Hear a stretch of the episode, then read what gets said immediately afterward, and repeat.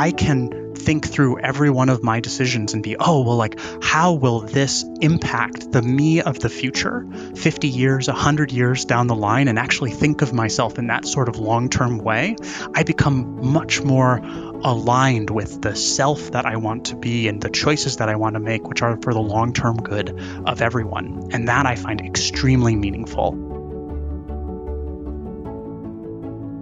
This is Before It's Too Late.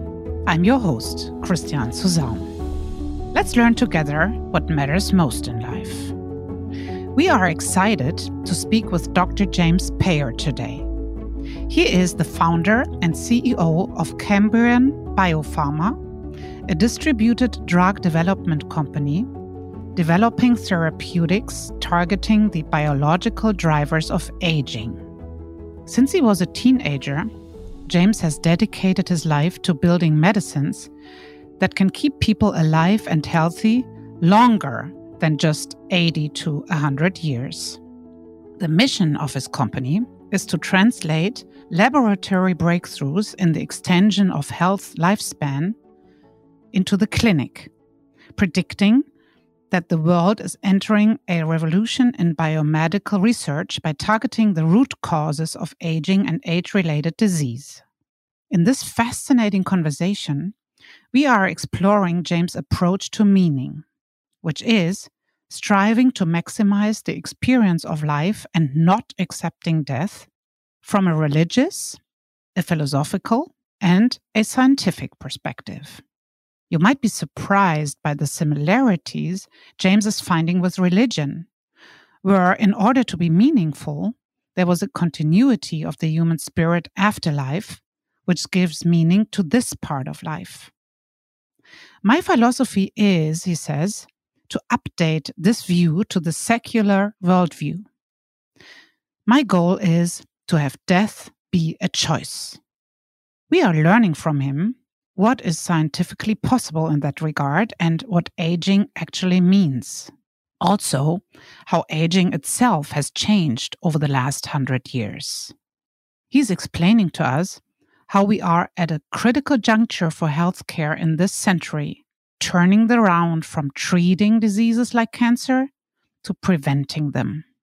I was deeply impressed by the substance and profoundness of James' thinking, which is radical indeed. The only way to give meaning to a life is to approach each day as if we were indefinite. And the notion that I will be here for a cosmic blink of an eye detracts from this meaning I give to my life. But if really almost everybody chose to live forever, what would life look like on our already now highly damaged planet? We asked him. Hear what he has to say about this, and also what the legacy is James wants to leave behind. You will be surprised. We are excited to have you as our guest on Before It's Too Late today, James Peyer. Hello, Christiana. Thank you very, very much for having me. I'm very excited to be talking with you today. When we recently met at a dinner, the discussion around the table was about how we can find better ways to accept death. And it was quite surprising to me when you objected and said, No, I don't want to settle for accepting the end. Where is this unusual perspective of yours coming from? So, by a bit of, of background here, I think this is coming from the fact that I've decided to spend my life since I was really a teenager working on building medicines that can keep people alive and healthy longer than our evolutionarily determined lifespans, which, you know, usually are around 80 years, but maximum around 100. I think philosophically, and we can talk about this a little bit when we mm-hmm. when we chat today. I think philosophically, the ability to think of oneself as deriving meaning from the here and now and our everyday experiences, that is what imbues our lives with meaning. And death is the end of that meaning. And so, again, we can talk about this mm-hmm. a little bit more in detail. But when we talk about finding better ways to accept death, what that triggers in my mind is this idea that's called terror management theory. That each of us, from the person on the street to even some of the best philosophers in history, have had to pull their logic and philosophy into knots in order to justify and rationalize death because we are so extremely scared of becoming nothing. And I think instead of just being scared of becoming nothing and therefore tying our philosophy in knots and making all of these exceptions to accept death, I like the more interventional approach, let's say, and say, no, life is actually wonderful, and let's try to maximize the experience that we have with life and not accept death. And and this started for me actually really when I was a kid watching my grandfather who um, whom I idolized dying of, of cancer. And so it's been philosophically but also scientifically a mission for me my entire adult life. My God, that is so interesting, James, and very really unusual and also very courageous because wouldn't you be confronted with lots of questions around your disrespecting what God wants, what all the relig- uh, religions imply? So, I have had many of those conversations with people, but I, I actually see in our increasingly secular society society, right, where fewer and fewer people are religious, one of the tendencies of this more secular society is to do kind of what we were talking about at dinner just accept death as a natural thing and figure out how to create a philosophy that when our existence blinks out and becomes nothing, that we say, oh, well, it's okay, right? Well, we are, you know, Carl Sagan would, would say we are star stuff who is returning to star to the stars. And in fact, when I look back at, at religion, I actually see more in line with the way that I look at the world with some of the ways that the religions look at the world, which is this idea that in order to be meaningful, that there is a continuity of the human spirit. That after death in a religion, the soul or the spirit or whatever somehow lives on and that mm-hmm. afterlife gives meaning to this part of the life. And now I'm not a religious person, so I don't believe that there is something afterwards, but I do believe that the undercurrent, the philosophical underpinning of this idea of the of the afterlife does give more meaning to our existence here and now. And so so I actually think that my philosophy takes the true philosophical underpinning underpinnings of religion and updates it to a secular worldview that doesn't have to tie itself in knots to accept this horrible suffering thing called death. Mm, that's big. James, as a bioscientist, do you want actually human beings to live healthily longer? Or do you want to eliminate death overall? So, this is the part where we have to separate the the theory and the philosophy from the reality a little mm-hmm. bit, right?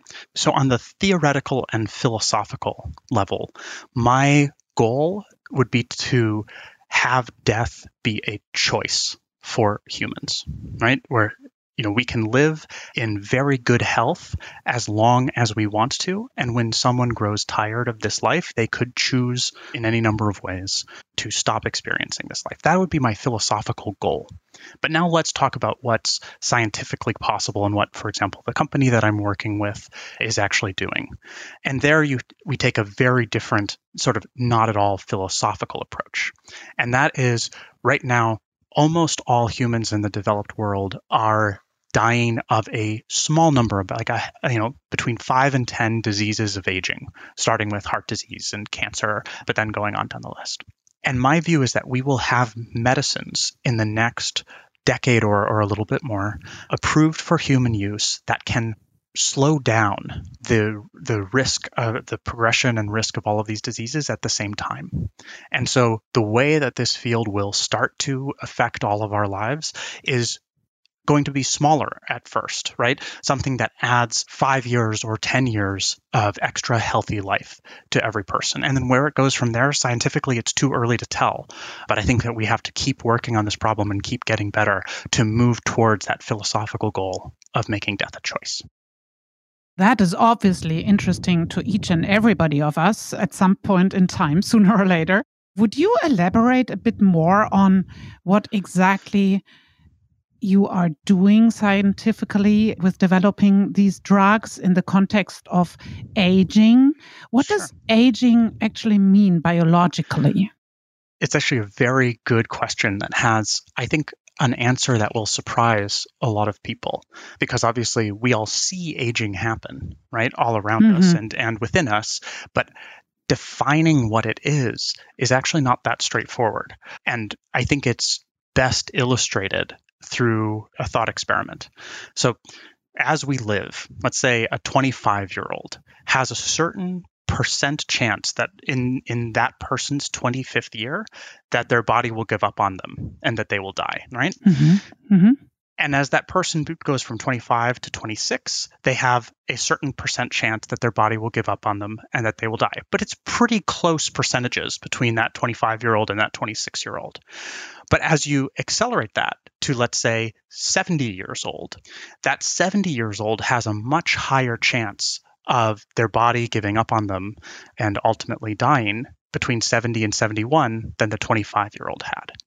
And because? so because there is this accumulation of what we call biological damage that builds up little by little in our bodies as we get older and we are less and less able to heal from it or to fix this damage. And so that increase in biological damage that then causes an increased risk of mortality with time, that increased risk of mortality with time is what we call aging. And so when we say that we want to fight against aging, what we really want to do is have every single year that someone lives, they live with the healthiness of a 25 to 35 year old and the same risk of their body giving up on them and dying. And that's how we define aging and also define what it means to stop the damage of aging from happening. That's so interesting. And now that you've defined aging, I would be really curious has aging changed over the last 100 years the process that you just described? Or is it from a biological point of view the very same process in our bodies? I mean our environment has changed quite a bit hasn't it? Yes. So the you know evolution happens very very slowly. And so the species that we are today is really the same species as it was 100 years ago. And the types of diseases that we get are the same types of diseases that we mm-hmm. could get 100 years ago. But there is a huge change. And that huge change actually has nothing to do with aging and age related diseases and entirely to do with infectious diseases, antibiotics, and vaccines. Because the diseases that we die of today, this category we call age related diseases, it actually you know, even though most of our loved ones have probably been taken, those those that we've lost have probably been taken by these diseases. This is actually a very new phenomenon in human history. It's really only been since the 1940s or so that these diseases have been the primary killers of humanity. Before that, it was, you know, tuberculosis and influenza and, you know, you go back even a little bit further, things like smallpox that were the greatest killers in society. And so we've as a species only been having to philosophically deal with our own bodies breaking down as our primary natural limit for the last 75 years or so, which I think makes this exactly the right time, both technologically and societally, to start thinking about what we can actually do to help people suffering from these diseases that are relatively new as part of the broader human experience. Totally, very new. It seems like yesterday, 75 years. That's nothing in terms of uh, human evolution. So, are you saying, James, that these diseases, these newer diseases, like infections and vaccines, where are they coming from? Yeah, let me let me try to be a little bit more clear there. So, 75 to 100 years ago, it was these infectious diseases that had been around kind of with humankind for millennia who that were our primary causes of death right? And mm-hmm. and so things like we've experienced with COVID, new diseases coming up and and killing an awful lot of people, that was really the norm in human society. that you could say that the rates of COVID deaths is actually lower than most years of deaths from infectious disease before 1900. And so the change has happened because we've eliminated so many of those diseases with vaccines and antibiotics. And now that we are living longer, I mean, we have to remember that the average human lifespan in 1900 was only 32 years old, My right? God, yeah. And so since 1900, now that we've eliminated all of these diseases, now people in mass are living long enough that it is cancer and heart attacks and these sorts of things that will be our ultimate ends. And that's what's new. Which is not, of course, to say that people didn't have cancer or heart attacks before. It was just rare enough that it wasn't the primary way that humans interacted with death. Thank you so much for clarifying this, James, since we really tend to forget sometimes the big picture when we're talking about diseases that lead, lead to death eventually. Mm-hmm. And when we are talking about cancer, what is really standing in the way of curing cancer? I never really got my head around this, James. Is it the pharma industry? Is it regulation? Or is it because of where we stand with the insufficient solutions science has come up with up until today?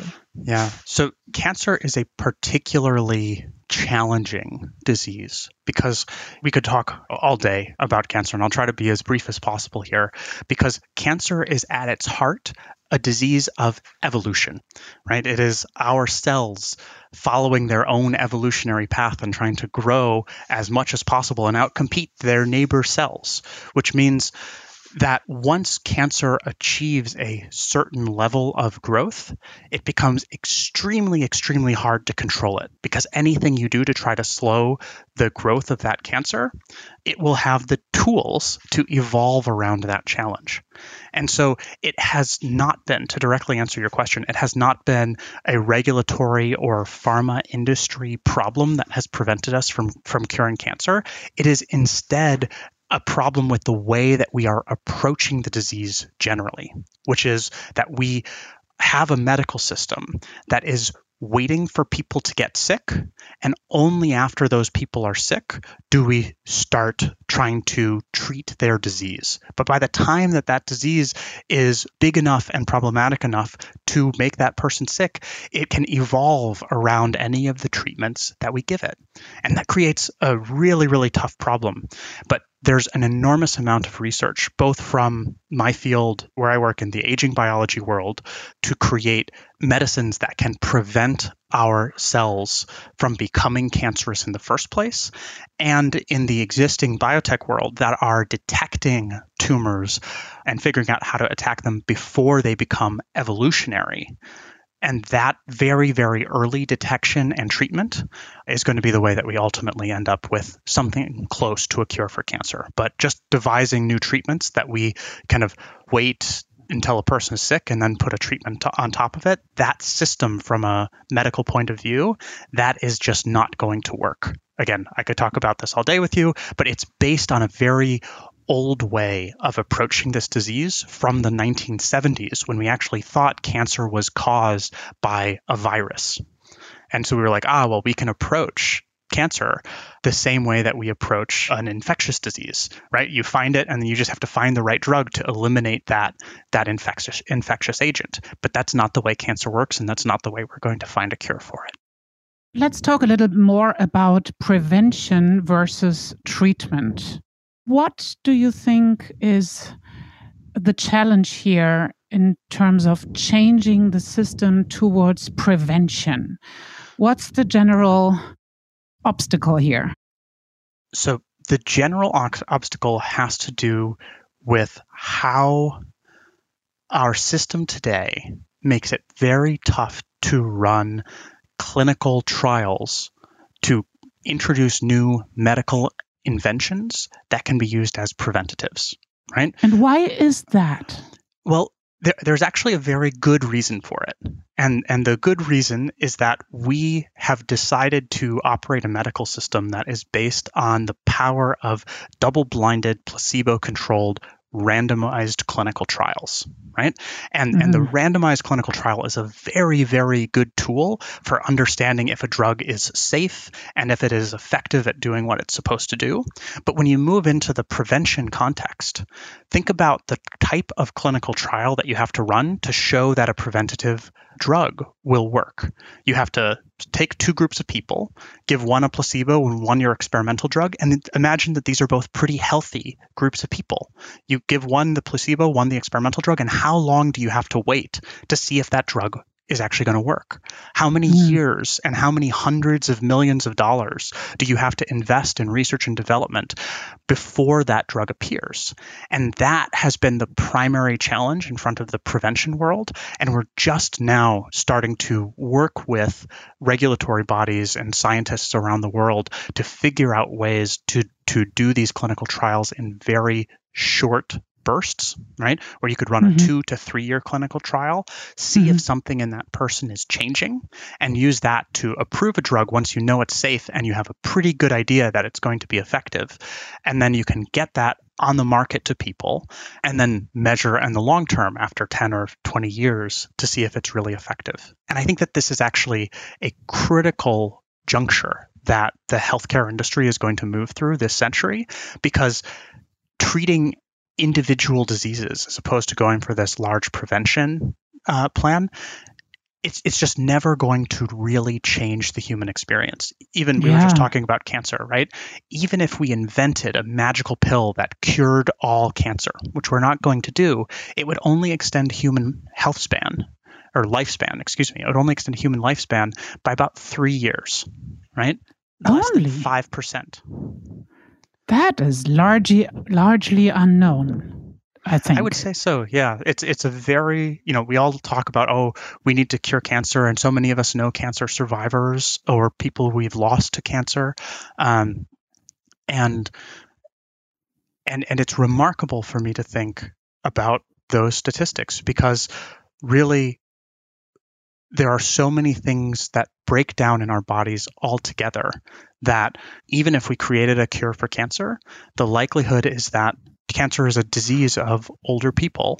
And if someone wasn't getting cancer, they would often be getting some heart disease related complication or metabolic disease or, or neurodegenerative disease a few years afterwards. And so these statistics have been done, and it is a pessimistic picture, which is why our approach is to really target the fundamental things that are changing as we get older that cause cancer risk, but also Alzheimer's risk and all of these other things at the same time. It's truly powerful what you're telling us here, James. So let's talk a bit about what that really would mean if now, like um, a decade from now, or two decades, three decades, we are living in the middle of a climate crisis and since you're visioning a world in which we all live much longer and eventually forever, maybe even, what would the damage be we would be even adding to our planet?